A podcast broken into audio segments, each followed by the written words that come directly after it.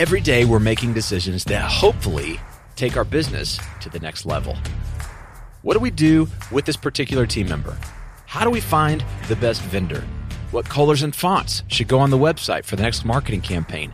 And hundreds of other decisions like these that we have to make every single week. The stakes are high. We can't afford to make a bad decision. From the Ramsey Network, this is the EntreLeadership Podcast, where we help business leaders grow themselves, their teams, and their profits. I'm your host, Daniel Tardy, and my guest today is Matt Bodnar. Matt's the chairman at Fresh Technologies, and he's done a lot of cool stuff. He's helped start businesses, run businesses, launch new businesses, turn businesses around, and especially is passionate about helping businesses scale up from the startup stage to being a big deal. He knows a lot about decision making, strategy, and how to align our behaviors with our goals. But he didn't start out in this space. In fact, he actually started out as a successful analyst on Wall Street. He was making a lot of money at Goldman Sachs. And so I was super curious to ask him, Hey, Matt, why'd you leave? One of the biggest influences, and, and I mean, I, this is a book that's influenced me tremendously, was the Four Hour Work Week. Uh, you know, the whole Tim Ferriss thing, and so reading that and really thinking about what do I want to do with my life, and and where do I want to spend my time, and and thinking about I mean, in a place like that, you can see the trajectory. You know what I mean? You can see if I stay here 15 years, I'm that guy. If I stay here 20 years, I'm that guy, etc. And so it, I, I, could see the, what the future looked like. And ultimately, I wanted to do something more entrepreneurial. And and I had this epiphany. I was reading this article on Bloomberg about one of the founders of Google. I forget if it was Larry Page or, or Sergey Brin, but it was basically this thing, and they were saying, you know, whichever one was the CEO at the time, and their salary was hundred thousand dollars. And as a first year analyst at Goldman, my salary was more than that. And so I read the article, and I kind of had this chuckle to myself as like a 21 year old or 22 year old, and I'm like, I'm so awesome, like. I have a bigger seat, you know, salary than the CEO of Google. And then literally there was a comma and the next half of the sentence was like Andy's worth 27 billion dollars in Google stock or whatever, right? And so it was just like an anvil like crushing me on the head that was like, "Oh, you don't get wealthy from a salary. You get wealthy from having equity in something." Mm. And, that, and that was really that was a big epiphany for me that that made me realize that having a having a high salary doesn't really I mean it helps, but but ultimately ownership and equity is really where you generate the most value. So did that prompt you to think I want to start my own thing or I want to build something? My dad's a, a very successful restaurateur, and he he had been doing a bunch of stuff in Nashville and, and kind of the southeast broadly for you know while I was in middle school, high school, all that stuff. And and he was always when I was up at, at Goldman, he was always like a, a, bug in my ear. Hey, come back and you know help me out. Come join me. Come join me. And so eventually, uh, I, I, answered that call and, and moved back to Nashville and, and got involved with him in a, in a company called Fresh Hospitality, which is an investment business essentially that invests kind of across the food and, and restaurant world and scales uh, various different restaurant brands. Mm. How big was the team when you joined? Basically, me, my dad, uh, my brother, and uh, one other gentleman whose name was Nick Pihakis. It was basically four of us at the time, and um, so just a you know, I mean, there, crew, yeah, yeah, and I mean, there were there were other. I mean, we were essentially uh, almost like a small private equity or, or venture capital firm, and so um, I mean, the operating companies that we invested in obviously had a bigger sure. employee base, but really that was it at the beginning. And and since then, we've built this whole kind of ecosystem and infrastructure of, of various businesses. You've worked with a lot of businesses here locally, uh, many that I've personally been a, a patron. And I remember Martin's Barbecue when they we went when they were a little like double wide trailer out south yep. of Nolensville. Yeah, it was over the, the, auto body shop the, yes. or whatever. Oh, that was the best yeah. barbecue around, and nobody knew who they were unless you lived like right in that little community. And now, I mean, if if you know Martin's Barbecue, if you've been to Nashville, you know Martin's Barbecue. I mean, it's just it's the spot that you go if you're in Nashville. Uh, I'd love to hear that story. You know, I mean, you, you, guys clearly were a part of them. You know, becoming a big deal and, and kind of putting them on the map. Um, and I know you guys do that with countless other, uh, you know, uh, restaurants. Um, but how do you how do you find the Martin's Barbecue when they're just this little local story and nobody really knows who they are? I mean, we're, at a point now where, and I think you see this in a lot of different businesses where you get inbound deal flow, right? And so, I mean, we we met Pat actually through a um, a point of sale reseller that we that we had a relationship with. who was selling POS terminals, And uh, he said, "Hey, this guy's got a really cool thing. You should go check it out." And so we went and, and we went and just had lunch there, checked it out, and got to know him, and um, you know helped partner up from from day one when they were back over that little auto body shop. And uh, you know our whole thesis for for how we invest in a company, specifically within the fresh uh, platform, is we have this whole ecosystem that we've developed over the last decade or so of everything from technology to accounting to um, real estate expertise, marketing, the whole the whole suite of services that that sit around a business.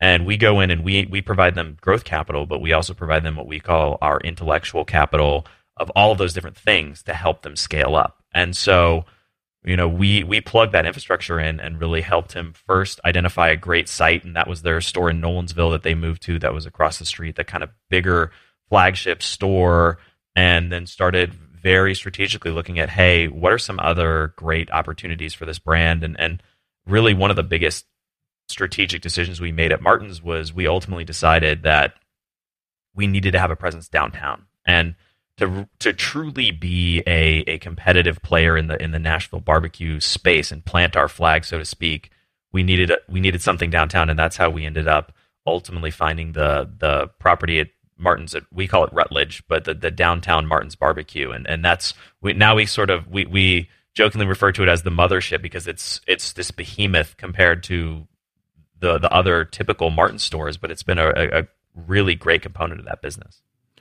What do you find, you know, that business owner who's got a passion, in this case, for barbecue, and it's just kind of all they've ever known, and they they're taking care of their team, they're taking care of their customers, they've got something really special, but they don't have all this other stuff that you guys brought to the equation. What have you noticed about that gap?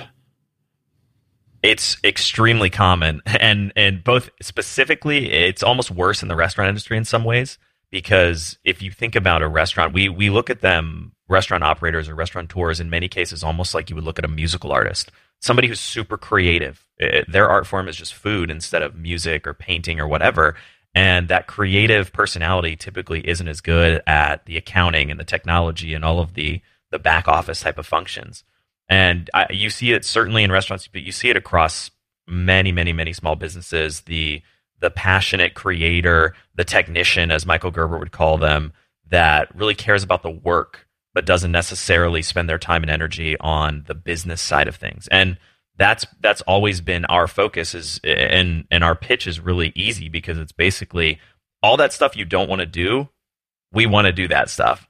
And we want you to focus on the food and the customers and the brand and the experience and we want to focus on the accounting and all of the things that are causing you a bunch of headaches. I have to imagine that even if they're not having to do all those things when you guys come into the picture, uh, there's still a mind shift that they have to go through in terms of how they think about their business. Uh, no doubt. What are you coaching them on? How are you how are you getting them to think differently about these things that allow for scale and it, it being more than just this little homegrown startup thing?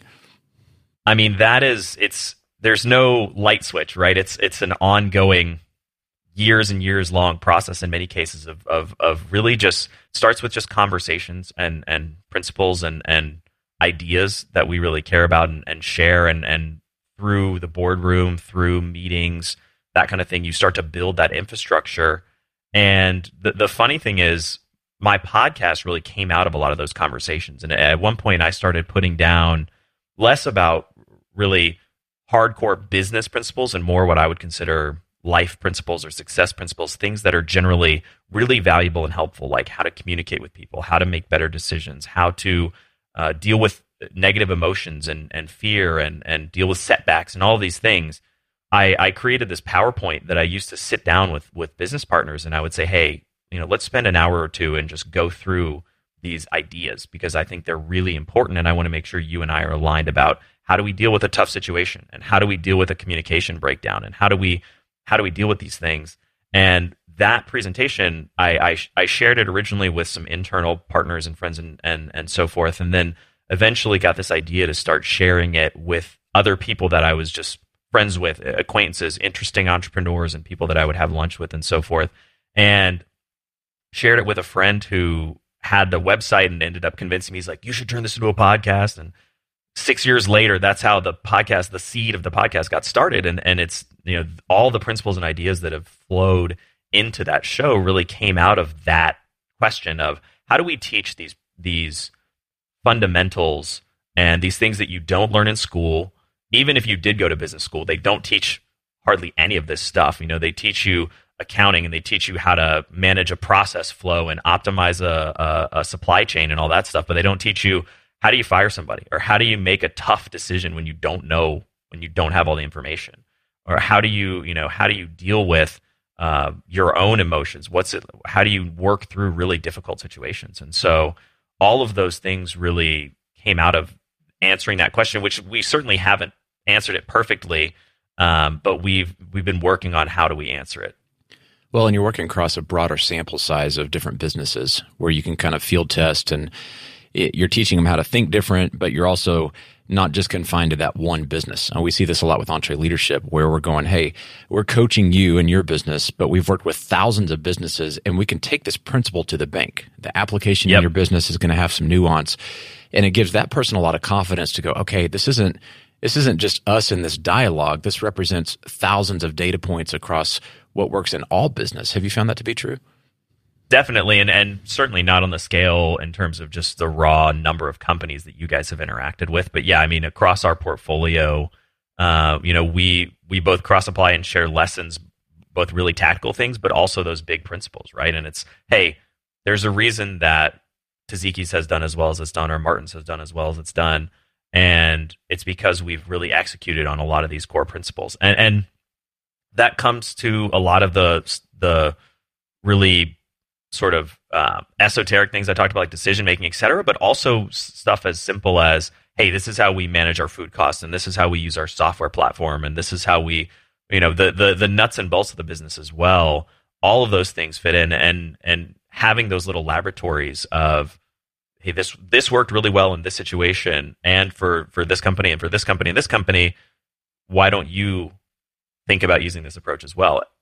But one thing I'll, I'll add one tidbit to that, which is, and this is something that I have always thought about, struggled with, and I think anyone in, in personal development asks themselves these same questions, which is you can you can lead a horse to water, but you can't make them drink, right? And so you can try to provide somebody with all of these things, but in some cases, whether it's whether it's personal coaching, whatever, whether it's a business context, if someone repeatedly won't listen to you, then it's really hard to get them to apply those principles. Mm-hmm. Yeah. What do you think is the biggest personal transformation that business owners have the hardest time making? Like when, when you guys join forces, they, they gotta, they gotta reinvent themselves a lot. Uh, what tends to be the sticking point? I would say it's we're fanatical about the the financial side of the business, so the accounting, the principles that we use to manage that, and the the technology side of the business. And it's an adherence to those two dogmas, for lack of a better term, that is the hardest part. And really changing your workflow to integrate in the technology systems that we use to forecast our costs and manage manage our labor and all of those things.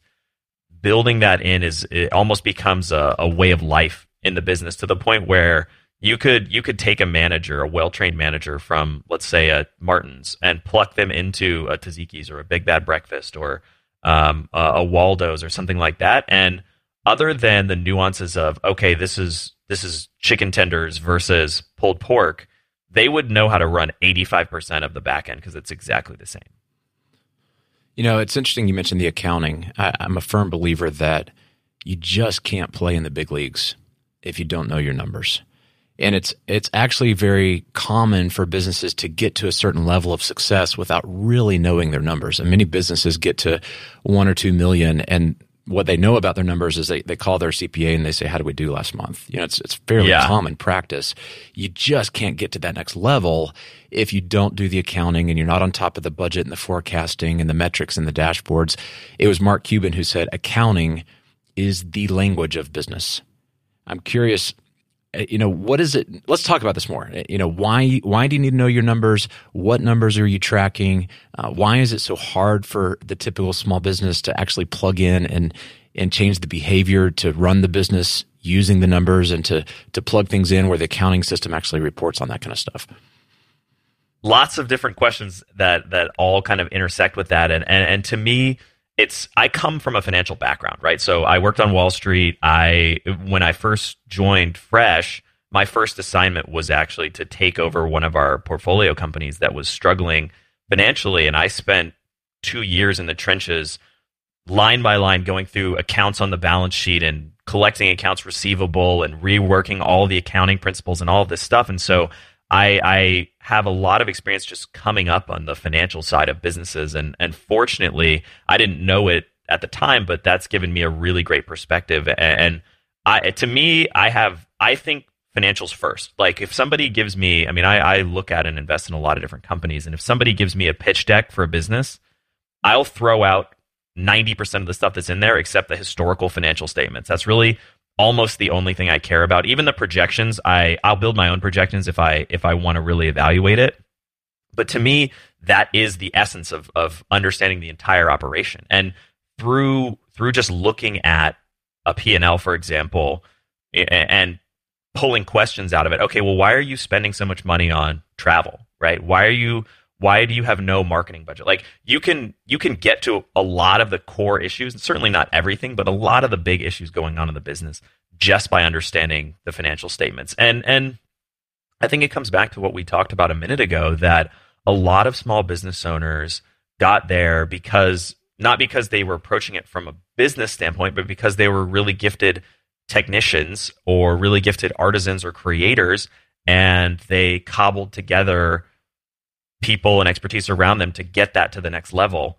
But to me, I mean, uh, it it's it's hard for me to. It's very mind blowing for me. I still almost can't conceive of it because I'm so financially driven and, and numbers driven that when I look at something, the first and only thing I really care about is what are the financials, what are the whether they're KPIs, whatever. I really need to understand and see the numbers, and and I almost feel like I can't really have a meaningful conversation about a business until I know with great detail what the numbers mm-hmm. are.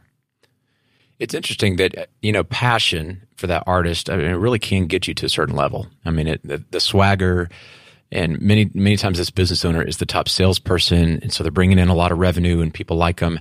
And, and a lot of revenue can cover a, a multitude of accounting sins or yes, the lack of tracking things. It's not necessarily that business is failing. There's just so much more headroom. There's so much more efficiency. There's so many more knobs they could turn up to really catapult their growth. That business owner who struggles to really embrace this discipline of getting into the numbers and do everything you're talking about, what do you say to them? What should they start with? What should they start uh, planning for more? What what should they be tracking? How do, how do they go from being this passionate artist into kind of embracing these new disciplines? I mean, I think at some level you have to you have to lean into your strengths, right? And, and so I don't know that if you have a certain skill set, you're never going to be the CFO of the company, right? That said, that doesn't mean you can't have a great financial and accounting function at your business. And so finding the right partners or people, whether those are internal hires, whether those are outside, you know, BPO, accounting, outsource firms, outsource CFO services, whatever it might be, finding the right people that can get you the key information is, is really, really important. And and to me, answering another part of that question and something you asked earlier as well. The thing that I care the most about is what I call free cash flow. And it's a very simple question. It's a very simple principle, which is basically just how much cash does the business generate over a period of time? Now, whether that's monthly, whether that's annually, etc., it's just how much cash do the operations of the business generate just from operating? And you you could look at a P&L and say, oh, well, the business made $100,000 in profit, so we generated $100,000 in cash. But any moderately savvy business owner knows that profits definitely don't always equal cash and in many, many businesses. And so I, I, try to first answer the question of the, I, I think of it as almost a, an engine, the economic engine of the business. How much cash does it generate on, on, let's say, an annual basis? And then all the other questions of the business are really how do we deploy that cash? How is it getting deployed? Is it going into new inventory? Is it going into new hires? Is it going into growth? Is it going? Is it is it being eaten up by accounts receivable? Um, you know, is it going into debt service and and high interest loans? all of those questions then come back to really informing okay well we know what we're generating and we know what our goals are and we know where our cash is currently going how do we optimize those pieces to get to where we want to be yes you know you're describing something i, I think it's so key when you're looking for an accountant a cfo somebody that's going to help you with your numbers uh, there are people who are good at just reporting the numbers um, but what you're talking about is interrogating the numbers. It's getting the numbers to tell a story. Say more about the difference between just pulling reports and actually using the data to to be Sherlock Holmes and dig into the business.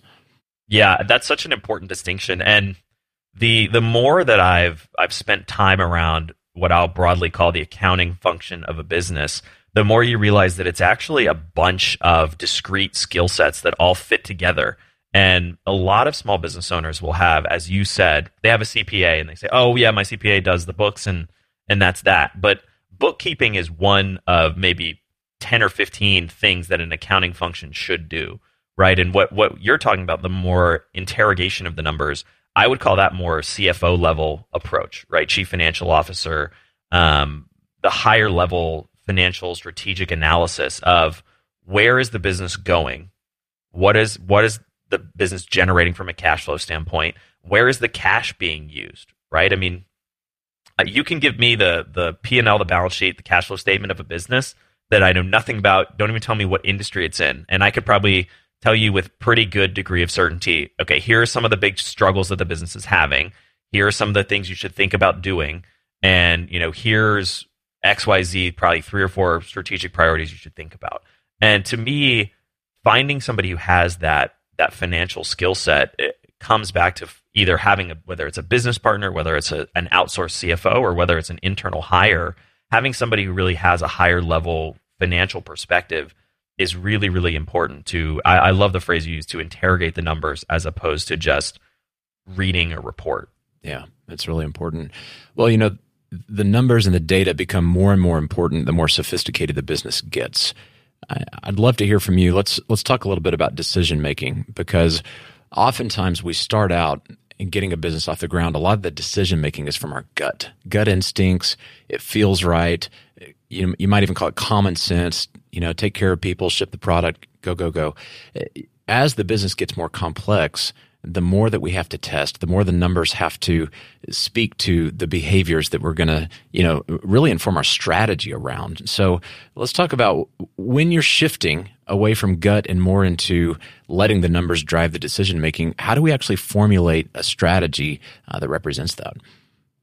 Yeah, that's a great question, and and I think to me, decision making is is a field that has a lot of different facets, a lot of different avenues for really thinking about it, and the funny thing is, and this is this this is a ties into a principle of decision making, which I'll talk about in a second. But I would say any business, almost regardless of the level of complexity, you can usually distill the core economic drivers of the business into easily into one page or less. Mm. And really, I mean, you, you can drill down to departmental levels, all this stuff, but I mean, even uh, publicly traded massive companies, you can distill the, the core drivers, the things that really matter in most cases to a few key numbers and kind of a core really understanding. I mean, and that's how do you define a core driver? What are the key things that are that are moving the business forward? What are the major things that generate revenue? Right? Is it putting sales into the pipeline? Is it number of sales reps that you've hired? I mean, so what are the big revenue drivers? What are the major levers that move cost? Right? Is it is it a key supplier? Is it your you know this one um, your your rent, right? Maybe that's a major cost, whatever it might be. There's usually a couple key drivers of cost. There's a couple key drivers of revenue, and really understanding those, and and that comes back to uh, the essentially understanding the 80-20 principle, and that's what I would call a mental model, which I'll talk about in a second, which is a really important framework for making better decisions. And it's paraphrasing. I think Warren Buffett said something similar, but basically, you know, any business decision or any investment decision, if it doesn't make sense on one page, it probably doesn't make sense.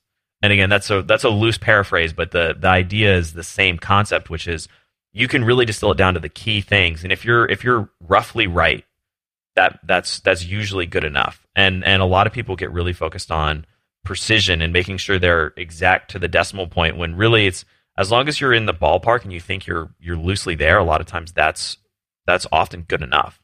so mm-hmm. that really comes to to me one of the most important elements of decision making that a lot of people don't understand that I think is critical is what what I call the emotional side of decision making. I think that there's you know there's sort of the emotional side and then the decision quality side like are you know are you making decisions and how do you make better decisions and to me the the biggest hurdle for from an emotional standpoint is often just getting comfortable with being uncertain and getting comfortable making decisions under conditions of uncertainty. And and there's a couple other principles that that that flow under that. But you know to me i mean that is probably one of the most important elements of decision making is realizing that we live in an extremely uncertain world right? I mean coronavirus is a great illustration of that. Today is a great illustration with that. I was supposed to be in the studio but a snowstorm hit right? So i mean we never know exactly how things are gonna how, how things are gonna pan out. And a lot of times clinging to the need for certainty really paralyzes your decision making process. And to me that that recognition that it's okay to make a decision if you don't have all the information is really really critical. Yeah it's really good. I, i've always been pretty comfortable with ambiguity. I think some personality styles are more comfortable with the unknown you know but in business i mean when this is your baby uh, we feel the weight of if I make the wrong decision, we could be risking everything. We could be doing something and not not have visibility into our blind spot. And we hear these horror stories of you know just this one wrong decision and the whole thing went down the tubes. How do we balance the uncertainty and embracing being comfortable with uncertainty, but still good planning and minimizing risk?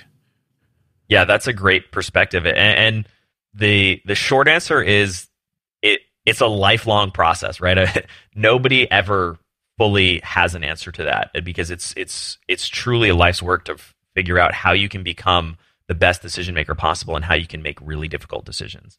And Jeff Bezos has a couple frameworks that I like to work into my own decision making process that I think are really helpful. One being that often like really evaluate whether the decision is reversible or not, right?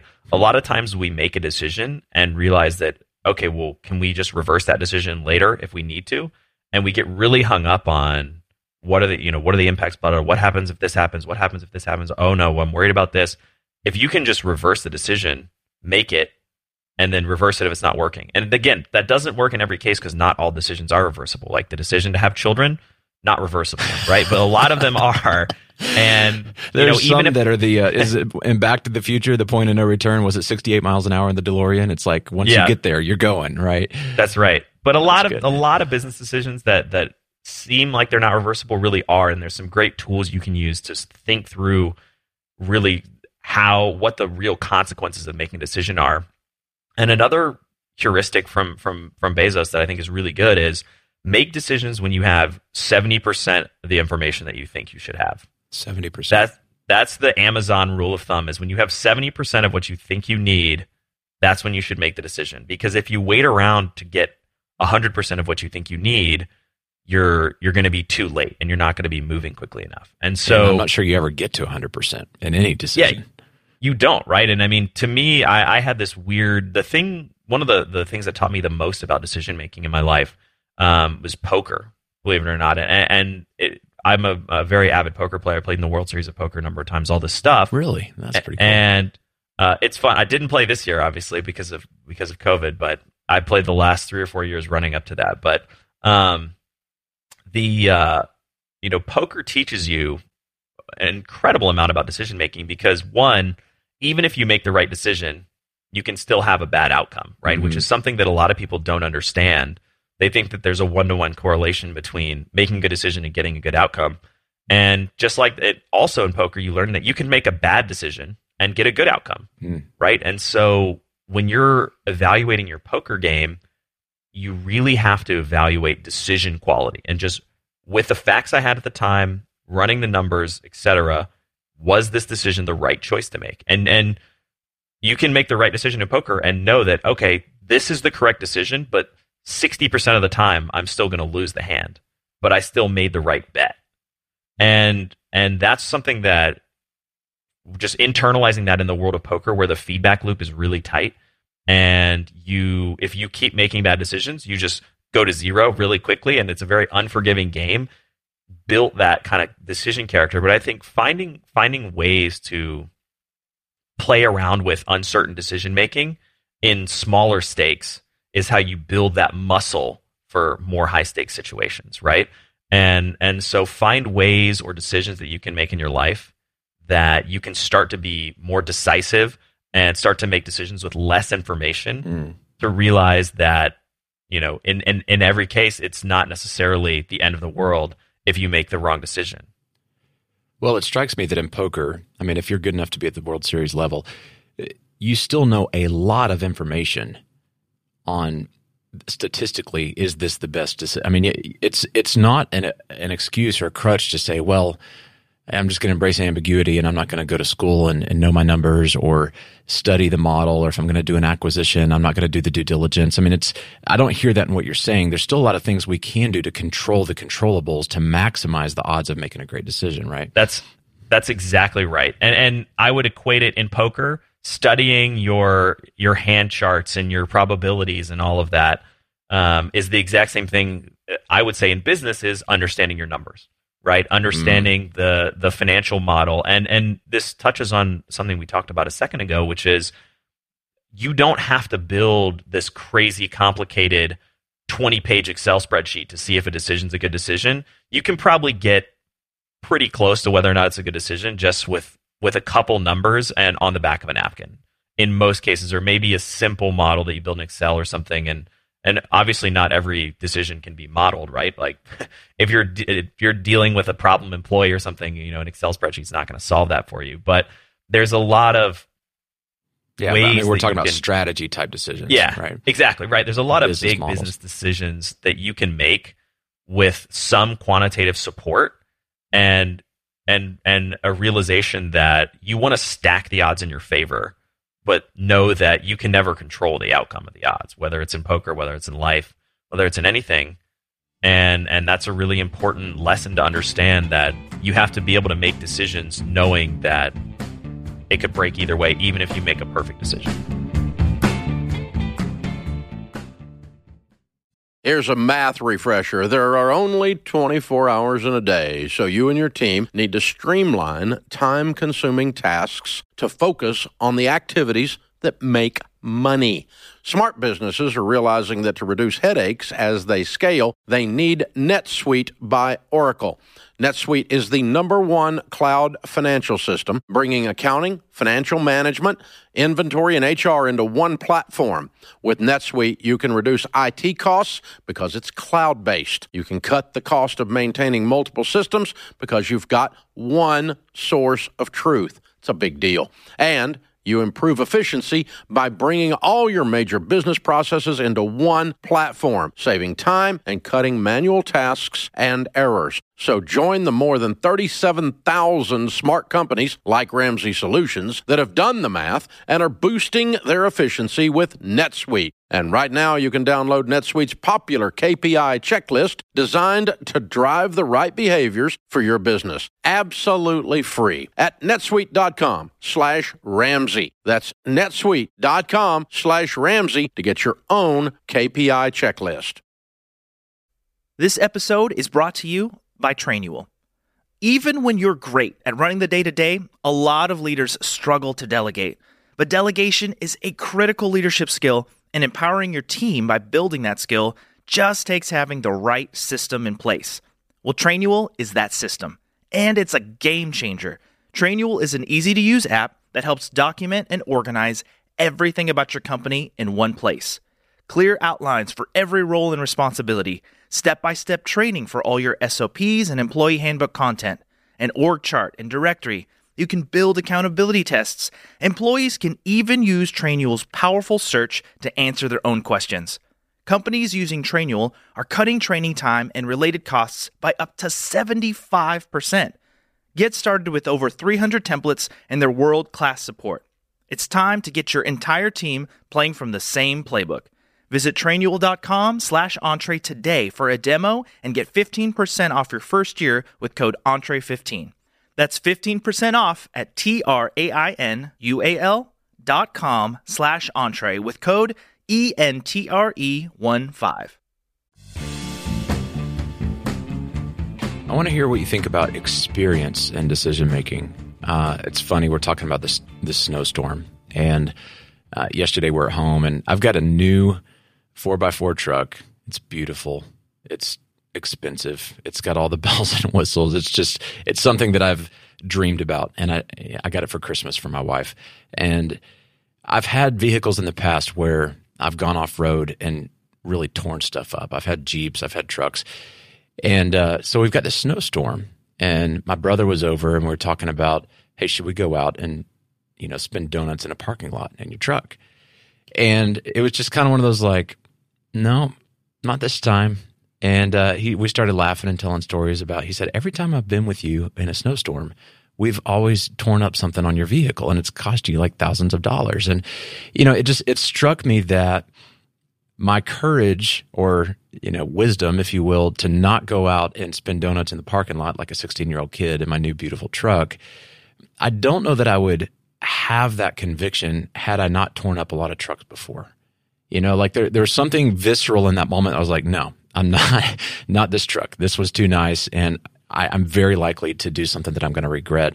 Do you think you have to experience some failure and pain to develop that that wisdom that sobriety the conviction to say no we're we're not going to go this way or we're going to wait a little longer and do some more due diligence I love that you use the term wisdom, and, and that's a fantastic question, by the way. But but but I think wisdom is is really what I think about instead of just the in just experience, which I think is important. But in, in some decision criteria, and experience can actually be um, can can actually hamper you, right? And so having wisdom or perspective, having the ability to step back and really understand how things fit into each how how the relationships fit into each other and connect and the broader context of a problem those are some of the really really important elements of of making good decisions and as with anything eh, eh, you know the answer to really any good question in in business is it depends right and so it depends on whether experience is useful in a lot of cases it's incredibly useful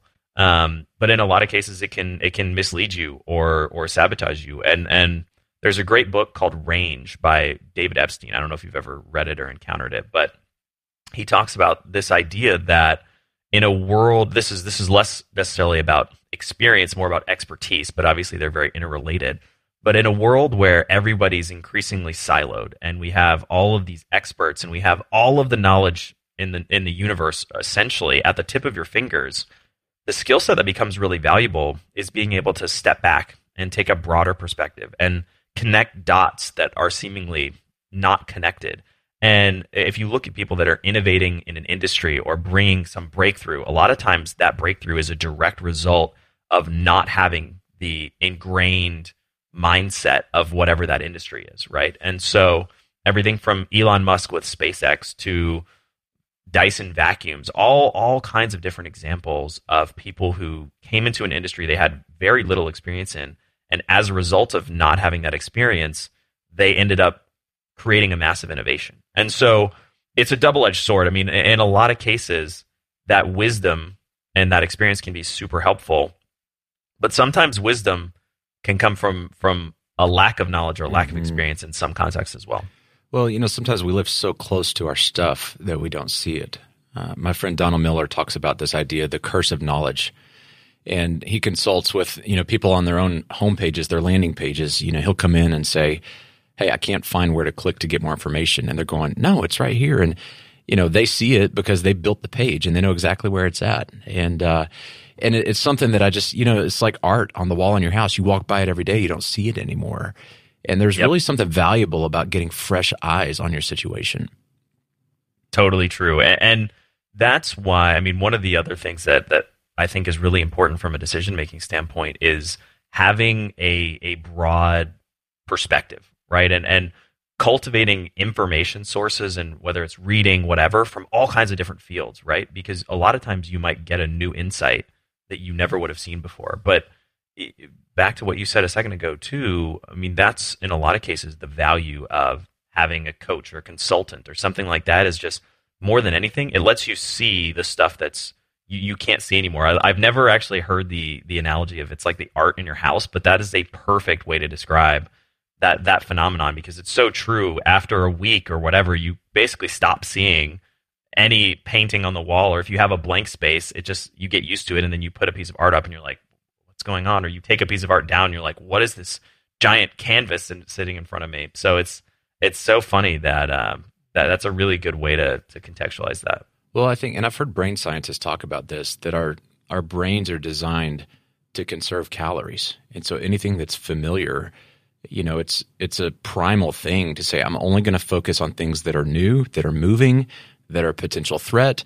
You know and so our our physical environment we get desensitized to things that are there almost as a as a primal instinct to say we got to put as many calories as much energy as we can into the things that are potentially going to keep us alive right? Or or keep us safe.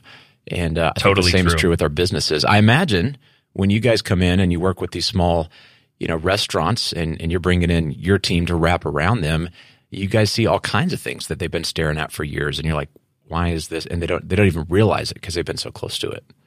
Yeah. No that's totally true. And and i i you know it's funny. We definitely see that across the board. And i think really looking at any opportunity i mean you're always going to encounter blind spots and things that you've missed. And and there's as I said, there's no substitute for a coach, consultant, third party kind of coming in and looking at that stuff. But there are some really cool hacks that you can use as well to almost short circuit that decision making process or get out of your own head in some senses. Yeah, what does that and look like? I, I'm a big fan of of journaling, and to me, there's there's a couple different avenues of this. I mean, the, there's if you've ever heard of the the concept of a decision journal, that's a very specific journaling methodology that, that talks about this, but more broadly, just journaling as a whole is a tremendously valuable exercise to almost freeze your thoughts on paper and get everything out and and put it all down and then come and revisit it later to see oh where was i off? Where was i wrong? Et cetera et cetera. And a decision journal is, is a subset of that which essentially tells you or, or, or, or asks you when you're making a decision you write down I mean, you spend maybe five, ten minutes as you write down, I'm making a decision to X, you know, fire somebody, invest in this new company, you know, replace myself as CEO, whatever it might be. And here's why I'm making it. Here's what I think is going to happen. And here's what I think some of the risks are.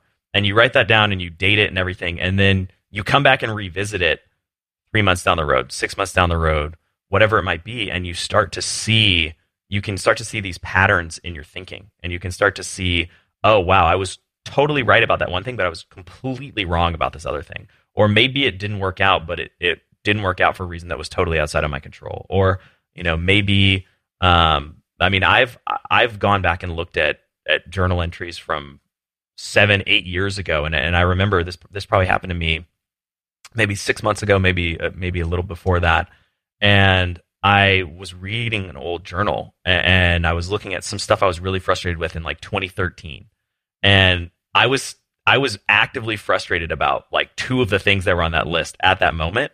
And I was like, oh my God, it's been seven years and I still haven't like I've I've changed some of these things, but I haven't fixed the fundamental issue. And and it's just that was like a lightning strike, you know, to see that and and come back and say, like, I, you know, I have to do something about this because I've it, when you're just stuck in your head and you don't freeze your thoughts on paper, you just get you just think, oh yeah, it's something I've been dealing with for a little while, but like you know, I'm da da da, and you know, whatever. It hasn't been an issue for that long, and then you go back and see a journal from seven years ago, and you're like, man, I'm still dealing with that same issue. I really need to figure out something that that I can solve that, and and you know, coming like bringing that back to business decision making. I mean, you it, it's a really valuable tool to improve iteratively your own thinking and create that space, right? That distance, that ability to see your own art again, essentially, because you can, when you take time out of the daily reactivity of of your life, you know what I mean? We were all flying by the seat of our pants, and you got a customer call, and you got this, and you got to put out this fire, you got to do the X, Y, Z. When you when you set aside thirty minutes to say, "Hey, I'm going to write about what what are my big goals." And is what I'm doing even aligned with those or not? Yeah. Right. I mean that That's simple stuff that, that can tie that in. I'm I'm such a fan of journaling. I mean, it's it's one of those things that I would say has changed my life. I mean, I mean, a lot of what you're saying I've Same. experienced, and um, I, I've I've experienced both sides of what you're talking about. I've had that experience where I've gone back in five years. I'm like, oh, I still haven't addressed this core issue with me. You know, like it, I just keep kicking the can Yep. down the road, but I don't see it in real time because it manifests in different situations differently. But then at some point, Yep. you pan back and you go, okay, this thread has been true in all of these experiences. I've got something I've got to confront in myself. I've also experienced the inverse of that, where I look back a year ago at a journal entry and I see a problem at the time that was all consuming, anxiety, losing sleep over it, super stressed about it. Didn't feel like I had the courage to make this big decision, whether it was to fire somebody or go in and have the guts to tell the truth about something that I was dealing with. And and in hindsight, after dealing with it a year later, it's like that is so minuscule. That that was not a big deal, and it it took so much of my energy at the time. And I find that I draw confidence out of that the next time I'm facing something that feels all consuming to go, hey, you've been here before. You've been Yep. here before, right? And in a year from now, it's going to feel really petty. So just go ahead and roll with it instead of losing all the sleep and, and the anxiety around this particular issue. Have you had that experience? I totally have, and and that's a great that's a great perspective, and it's funny. I, I don't know what it says about my my decision quality, but at, whenever I go back and review any kind of thinking broadly or journal entries or whatever from you know, let's say maybe a year, eighteen months, I don't know when the exact threshold is. I usually read something of my my writing or journaling, and I'm like, I was such an idiot. like, I, you know, I was such an idiot. Like, I had no Same. idea what I was talking Yeah. about, and then I, you know, it's like every 18 months that ha- I go back and I'm like, I had no idea what I was talking about, right? And and then the problem is, I know, like you intellectually know, okay, so when I go, like the things that I think are really important, or the things I'm concerned about, or I'm losing sleep over now, in 18 months, I'm gonna whatever I think now, I'm gonna think I'm an idiot. So it's like, how can I fast forward that? And there's a really cool journaling exercise I've done once or twice, which is around that question of basically pretending to meet your future self and get advice from your future self to try and you know short circuit that process. But it's like what am i doing now? What am i working on? What time wasting goals do i think i should be spending time on that i really shouldn't? Uh, what am i really frustrated with now that when i look back i'm going to be like you shouldn't have been doing that. You shouldn't have been wasting your time on that. And and that that question is one that i think about a lot. Yeah, that's I love that. I'm going to try that exercise. I haven't done that. You know, as as we're talking about decision making, uh, we've mentioned that it's kind of like a muscle that you grow and it gets stronger. And, but there's this paradox that in business, the more success that we have and, and the bigger problems that we solve, our reward is we get a bigger problem to solve. And so That's kind of like true.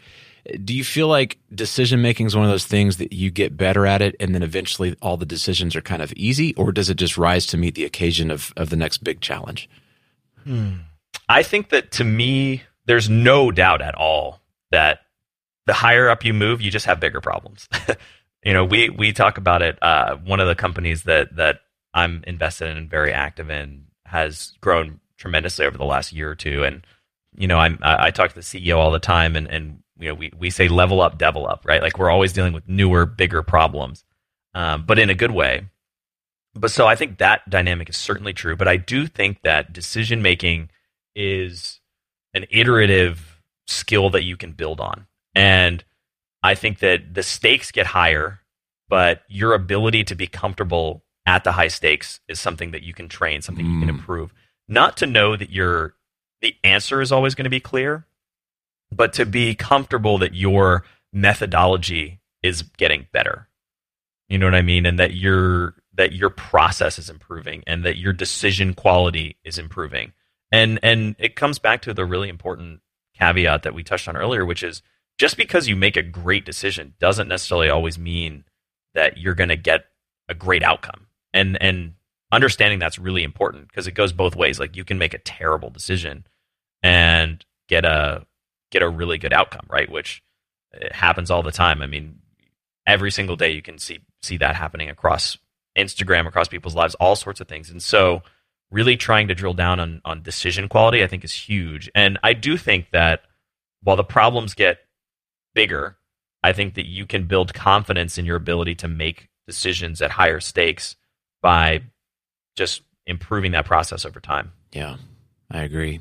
You know, Jim Collins in his book Good to Great talks about this word picture of musket balls and cannonballs and the ideas in the old naval warships that if you had a limited amount of black powder, that you need to calibrate your trajectory against the enemy ship by firing musket balls because it's just a small amount of black powder. It's like a little test. And then once Yep. you get the calibration dialed in, then boom, fire the cannonball with your sacred resource of black powder. There's ways to do this in business. There's ways to do this with decision making. You mentioned in poker, the feedback loop is really tight. And so you're able to make a lot of decisions and learn at a really high rate. What have you found that you can do in business to learn at a high rate? Test, fail, test, fail, test, succeed. Oh, let's do that again. That's a question that I've spent a lot of time thinking about, and I certainly don't have any perfect answers for it because to me, the the challenge of doing this in business is that the feedback loop is so long and so murky in the sense that it's very hard to get a, a direct correlation between decision quality and outcome. The- outcome could happen 18 months later, two years later, five years later, and it could be Im- impacted by dozens of factors, both beyond your control and within your control. And so it's really hard to read the tea leaves and, and see through the static to understand ultimately what the decision quality was and whether decisions were good. Now, that said, I think a decision journal is a is a very useful tool for doing that. Um, I think if if you want to accelerate it and and get some rapid fire reps in, it's certainly not practical experience, but the case methodology, which is what they teach at all the major business schools, is a good way to do that. Get some business cases and just go through and, and don't look at the answers and say, oh, you know, because it's basically a big business problem, right? And you say, here's what I would do, and then you can see the answer and see what they actually did, and you know, maybe what the what the right answer, quote unquote, could have been. And so that's another method that I think is helpful. Um, but you know, fortunately, I, I've had the benefit of just working with a lot of different businesses, and so I can see all these little laboratories and all of this stuff, which is which has been tremendously useful to to have twenty tests running at once as opposed to Right. one test running at once. Well, the 20 test, I mean, this goes back to the idea of coaching and why it's valuable to have a coach that can bring you exposure to a lot of problems that have been tested, you know? And Yes. so being alone and being isolated, it's like, it's super high stakes because it's it's your business and then you've only got this one data point and if you've got a long tail of a feedback loop of 18 months you're not learning at a very high rate but you could at least get somebody else in it with you And a corollary of that that that is really interesting is that most problems aren't unique, right? Mm, I and, agree. yeah and and so once you realize that, you can transform the way that you approach a lot of the problems you're facing. Now, we all can tell ourselves a story about why it's unique, but the reality is you could boil it down probably 80 90% of that problem is totally generic and has been experienced Oh, by dude. I mean, it's, you listen thousands. to Dave Ramsey's show. Everybody calls in like, Dave, I've got this very special problem. Yeah. And I, the That's- answer is like 90% of the time, sell the car, right? I mean, it's, Yeah. it's sell the Yeah, car. It's- literally. that solves 80% of the issues that people have. Yeah. When you think about that and understand that, right, and that comes back to wisdom and building the perspective to really handle decisions more effectively. Once you understand that a lot of problems are similar, a, a great mental model for, for making better decisions is to figure out who else had your problem and how did they solve it, right? Or what are some of the ways that they solved it? And that could be everything from historical case studies, hiring consultants, interviewing people, having a mentor who's gone through what you want to achieve. There's lots of different ways to answer that, but really once you give up the the belief that you're a beautiful, unique snowflake that's the only person on earth who's ever had this problem and realize that thousands and thousands and thousands, if not millions of times businesses have encountered and overcome or not overcome this exact issue, that really empowers you to think about, okay, there are some ways I could think about solving this. Yeah. I mean, Proverbs says there's nothing new under the sun. If you really take that to heart, you know, somebody has experienced what I'm experiencing. How do I get access to them? That's that's the essence of our coaching program, EntreLeadership Elite. And so you work with a coach, but you also have a mastermind with eight to 12 other business owners, similar sized business. And every month you've got a space to get on a Zoom conversation with them and kick around. Here's the biggest challenge I have right now. And every time what happens, I mean, the, the coach will give some advice and some framing, but there'll be someone in your cohort who's like, oh, dude, two years ago, we dealt with that exact same tax situation. Here's what we learned with our CPA. Here's the thing that you need to ask your CPA. And all of a sudden, boom, and they have this magical breakthrough. And it's just, there's a collective knowledge that we have to put ourselves in to really make better decisions. And it's a lot of what Totally we've been talking about as the underlying principle. What do you do, like with your group? How do you keep yourself as a leader uh, plugged into other sources of, of wisdom and knowledge uh, when you're busy running? I mean, you're you're feeding into a lot of the businesses and entrepreneurs that you guys have invested in. How do you make sure that that you're getting fed and that inflow is coming into you so you can pour out into others? fortunately, I mean, one the the science of success has been a hugely helpful vehicle for that because if nothing else, it's enabled me to interview 300 of my favorite authors and experts in any topic area that I'm interested in. I'm like, let's go find somebody and interview them about that. So that has that helps me feed feed my own knowledge. But beyond that, I mean, I'm I'm a voracious reader, and and I you know, I mean, I'm constantly reading about all kinds of stuff, and and one of the themes we we touched on briefly earlier was this idea that uh, range is really important, right? The, and that book by David Epstein, fantastic book, but it, it touches on these notions of you you want to pull from kind of weird and disparate and and broad sources a lot of the time because you're going to get some piece of uh, inspiration that you might have never seen before if you're just reading the 17th book about the industry that you're in, right? And so finding diverse and broad sources of information is really important, and that includes fiction in a lot of cases. And and you know, I think reading fiction, reading, I, I read very widely, and I read all kinds of stuff, and I'm constantly re- I'm reading like four books right now, and um, and to me that is a, a really important way of of feeding your mind, and and I'll say something that you know one of to me one of the pillars of wisdom, one of the pillars of knowledge, and and comes back to how do you how do you teach yourself to make better decisions is to build on knowledge that doesn't change or changes very slowly over time. And try to master the Elon Musk calls it the tree you know if knowledge is sort of a tree you want to master the trunk and then the big branches before you get into the leaves. And so I spend very little time on what I would consider ephemeral or rapidly changing types of information. Things like I, I virtually don't read the news. I consume very little news. Uh, I, I spend virtually zero time on social media, and I spend most of my time read like the, I, I just finished reading a book from that was written in 1960. You know what I mean? And now certainly not everything I read is that old, but it was a classic book that is super well acclaimed, and it's uh, you know this big history tome basically, and it's really interesting and has a lot of lessons. And and so to me, it really comes back to feeding your mind quality information and information, and, and this is the way that the brain works is a really interesting component of, of human knowledge is that because of the way neural connections and so forth work, the more you know, the more you can know. And knowledge, you don't have a cap on how much information you can learn in your brain. The more knowledge you have, the more you have an existent neural structure that new knowledge can clump onto. And so building and, and if you build with those big tree trunks and those big thick branches and those big principles, then it's easy to glom information on because if you understand some of the cores of let's say psychology and human behavior, right, and what influences people and causes them to make certain kinds of decisions, and you know whether those are buying decisions or whatever, those principles, like Robert Cialdini's book Influence, that's probably one of the best marketing books you could ever read. It's a psychology book, and that's a hundred times more useful than reading ten blog posts about you know nine Facebook hacks that can Right, triple your right. optimization rate, like that kind of stuff is is much less helpful when it really comes to to building knowledge.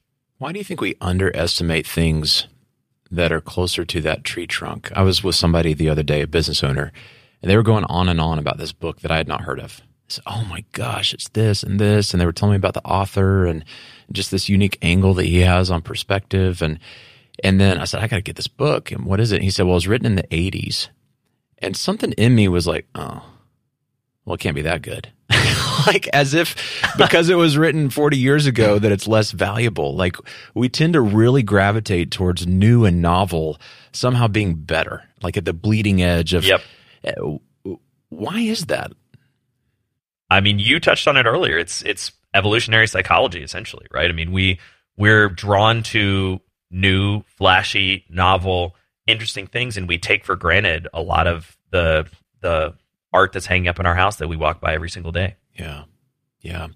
So it's really a discipline to get deeper into the trunk, to go back and not be distracted in the, the flashy world of all the things on social media and the news. Um, that's really swimming upstream. I mean, 99% No doubt. of our society is whatever's, whatever's fed up for us that day in our social feeds is really what dictates what we consume. Yes, and and that's been, I mean, I'm sure you've heard of things like the social dilemma and that kind of stuff. But I mean, as I've both interviewed experts about these things on on my own show or whatever else, and, and just started to learn more about it, the less time I spend on. I mean, I spend I have a five minute aggregate cap per day on social media on on my phone, and that's across. So that's like two minutes on Twitter, two minutes on Facebook, and one minute on Instagram, and I'm out of time. You know what I mean? And so to me, it- it's set a really time limit important. on the app where it blocks yeah, it. it's yeah. whatever it's called uh, on on the iPhone. I The forget screens, the. yeah, I've done the same. Yeah, I, I had to do it. I, I thought initially, oh, I'm just going to be disciplined and only check for ten minutes a day or whatever.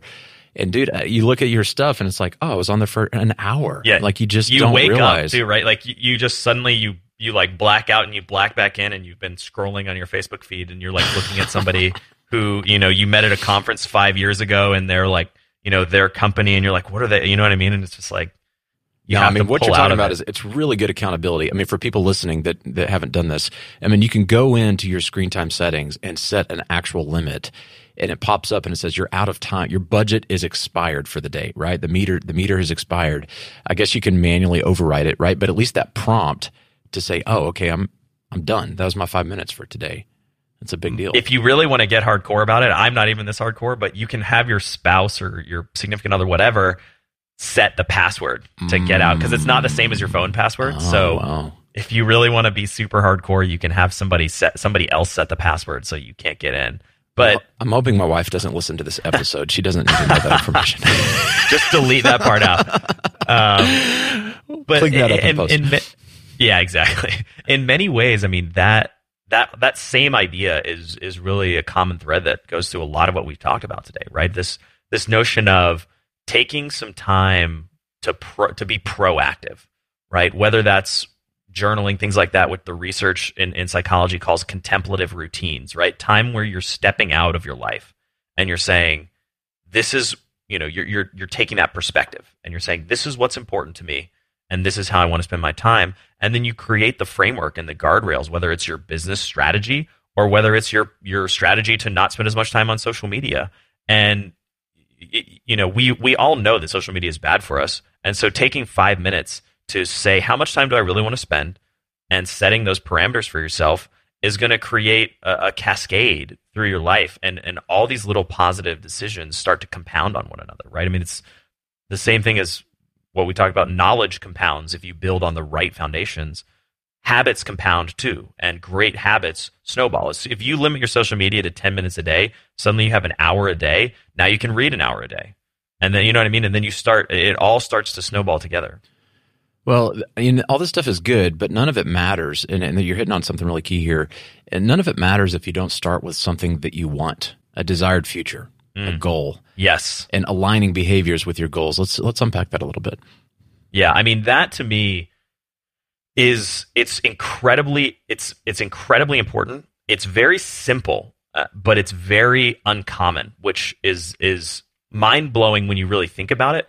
But uh, one of my favorite exercises is to go through, take your calendar for the last month, two months, three months, whatever. If you want to get hardcore, you can go back as far as you want. But take your calendar, print it out, and and then take your goals right? Just a list of here's the things that I've set out as my goals. And if you don't have goals, it's a whole nother issue that we don't have time to address today. But take out your goals and take out your calendar and then just go through, get a couple different pens. And every time you spent time on something that was directly related to your goals, you know, circle it in blue or green or whatever. And then every, you know, every time you did something that you thought was a time waster or low value or wasn't creating value for your business, mark it with an X. Hmm. And I've done this with dozens and dozens of people and including myself many, many times. And I would say on average, probably max 20% of the time is ever spent towards goals Wow. and the, the other 80% is just being wasted and that's in a I, that's that's the people who are focused on their goals i would say a lot of people it's you know two three hours a week maybe on stuff that they've said is the most important stuff And so if you don't align your actions with your goals, you're never going to get to your goals. You have to you have to consciously say, here's what's important to me. You have to take your activities and you have to make sure that your activities in some form or fashion are moving towards your goals. And and I have a a routine that I do every single week where I go through my my goals and I go through what I'm doing that week and I make sure that my activities are aligned with it. And am I perfect at it? Certainly not. But I that conscious effort channels into spending more time on what I've deemed is really important to myself and less time wasted on low value meetings or Right, right. things that don't matter or busy work or social media or whatever. I think you're, you're doing something in that time you set aside each week that I've noticed as a common thread with all successful leaders. They, they all, in some form or fashion, do this. It may not be a weekly exercise, but they create space to audit their own behavior. Whether it's a quarterly offsite or retreat or you know whatever, but they, they intentionally have time in their calendar to pan back and evaluate their own performance. And the ones that do that over time realize, okay, I've got stuff I can improve. And then they go back in the trenches and they improve it. And it's that iterative process of, of, you know, kind of sprint out there and then recover and pan back and audit and then sprint out there again, pan back, recover and audit. When you're not doing that and you're just sprinting, sprinting, sprinting, sprinting, you never realize you're going the wrong direction. Yep, it's, so so so critical, and you're right. I mean, it, I, I I used the phrase earlier, but uh, in a lot of the psychology research, they call that a contemplative routine, broadly speaking. And contemplative routines are one of the most common things that you see across peak performance in virtually any field, whether it's everything from poker players, astronauts, athletes, business people, any endeavor. Most of the successful people have very strong contemplative routines where they're taking time out. They're, I, I love that term, auditing their life, and they're figuring out what's working, what's not, how am I spending my time, and and aligning themselves with doing more of what they want to be doing and what is creating results. Yeah, so good. Dude, we could go for hours on this. I, I know. I'm eating it up. Um, I'm going to have to let you go. I know, I know you got more stuff going on. As we wrap up, you know, hundreds of thousands of business owners listening right now. Uh, many of them have had a really challenging season. Um, our country's in a crazy spot right now, but this is the backbone of our country's economy. From your vantage point, what do you want to say to them to encourage them, to challenge them, uh, that would help us lock arms as a business owner community as we go forward and continue to face the adversity that we've been facing and and come out as victors on the other side? That's a great question. I would say give yourself a little credit. And you know, you're you're capable of making the tough choices in your business. You're capable of doing the hard things. And sometimes most of the time you're not going to have all the answers and that's okay. And even though you're the person at the top, it's okay not to have all the answers, but that doesn't mean that you shouldn't make the tough choices and that you shouldn't push forward and I would really encourage you to take some time out of your day, whether it's half an hour or whatever, in the next week and do some of the stuff we've talked about, whether it's auditing your calendar or thinking about your goals and whether your activities are aligned to it, whether it's thinking through a big strategic decision that you that you that you're trying to make. There's there's a lot of value that can be created by just carving out a little bit of space for proactive contemplative reflection as opposed to just constant reactivity. Mm, really, really good stuff. Matt Bodnar on the EntreLeadership Podcast for the first time. Hopefully, not the last time. This was fantastic. Tell us more how we can learn more about you and your podcast because I know that's a great resource. Yeah, the best place to check me out is just at successpodcast.com. And uh, it's been an honor to be on here, Daniel. It's a great conversation. Uh, I had a lot of fun, and, and thank you so much for, for having me. Likewise. Take care, friend. All right, guys, good stuff. Now remember, if you're the leader, you are the decider. That's your job. You have to make decisions to keep the organization moving forward. Now, if you're like me, we're tempted sometimes to procrastinate on hard decisions. We put them off, or maybe you've done this one. I'm sure that'll take care of itself. Of course, we know in business, things don't take care of themselves. As leaders, it's our job to make the tough decisions. Now, we can delegate decision making to leaders, to other parts of the team. We can involve the team to gather information and collaborate on the decisions. But ultimately, as the leader, we have to decide. It's a muscle that we have to be growing all the time.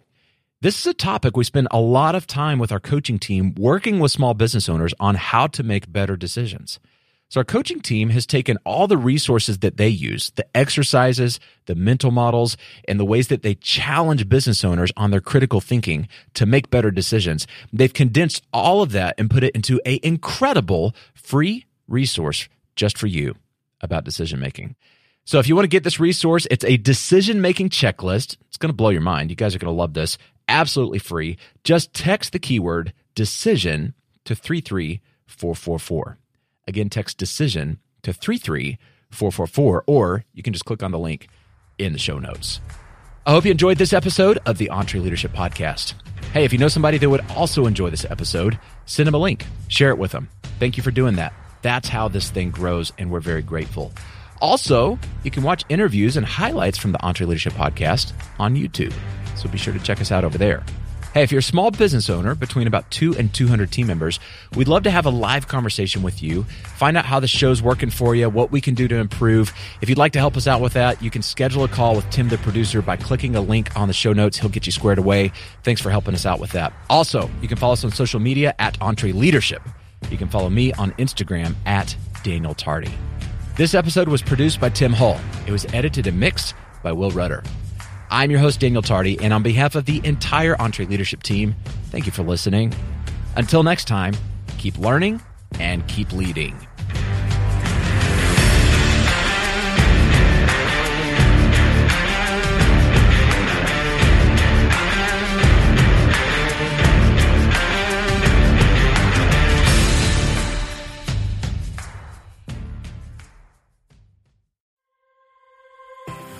If you enjoy this podcast, you should check out other great podcasts from the Ramsey Network, like The Christy Wright Show. Hey, y'all, I'm Christy Wright. You know, it's so easy to feel stuck. You live life just going through the motions, doing dishes, doing laundry, carpool lines, and a whole list of commitments that bring you no joy. We say yes to what everyone expects of us, and we have no energy or time for what we want. And let's be honest, most of the time, we don't even know what we want. Why do we live like that? God certainly never called us to.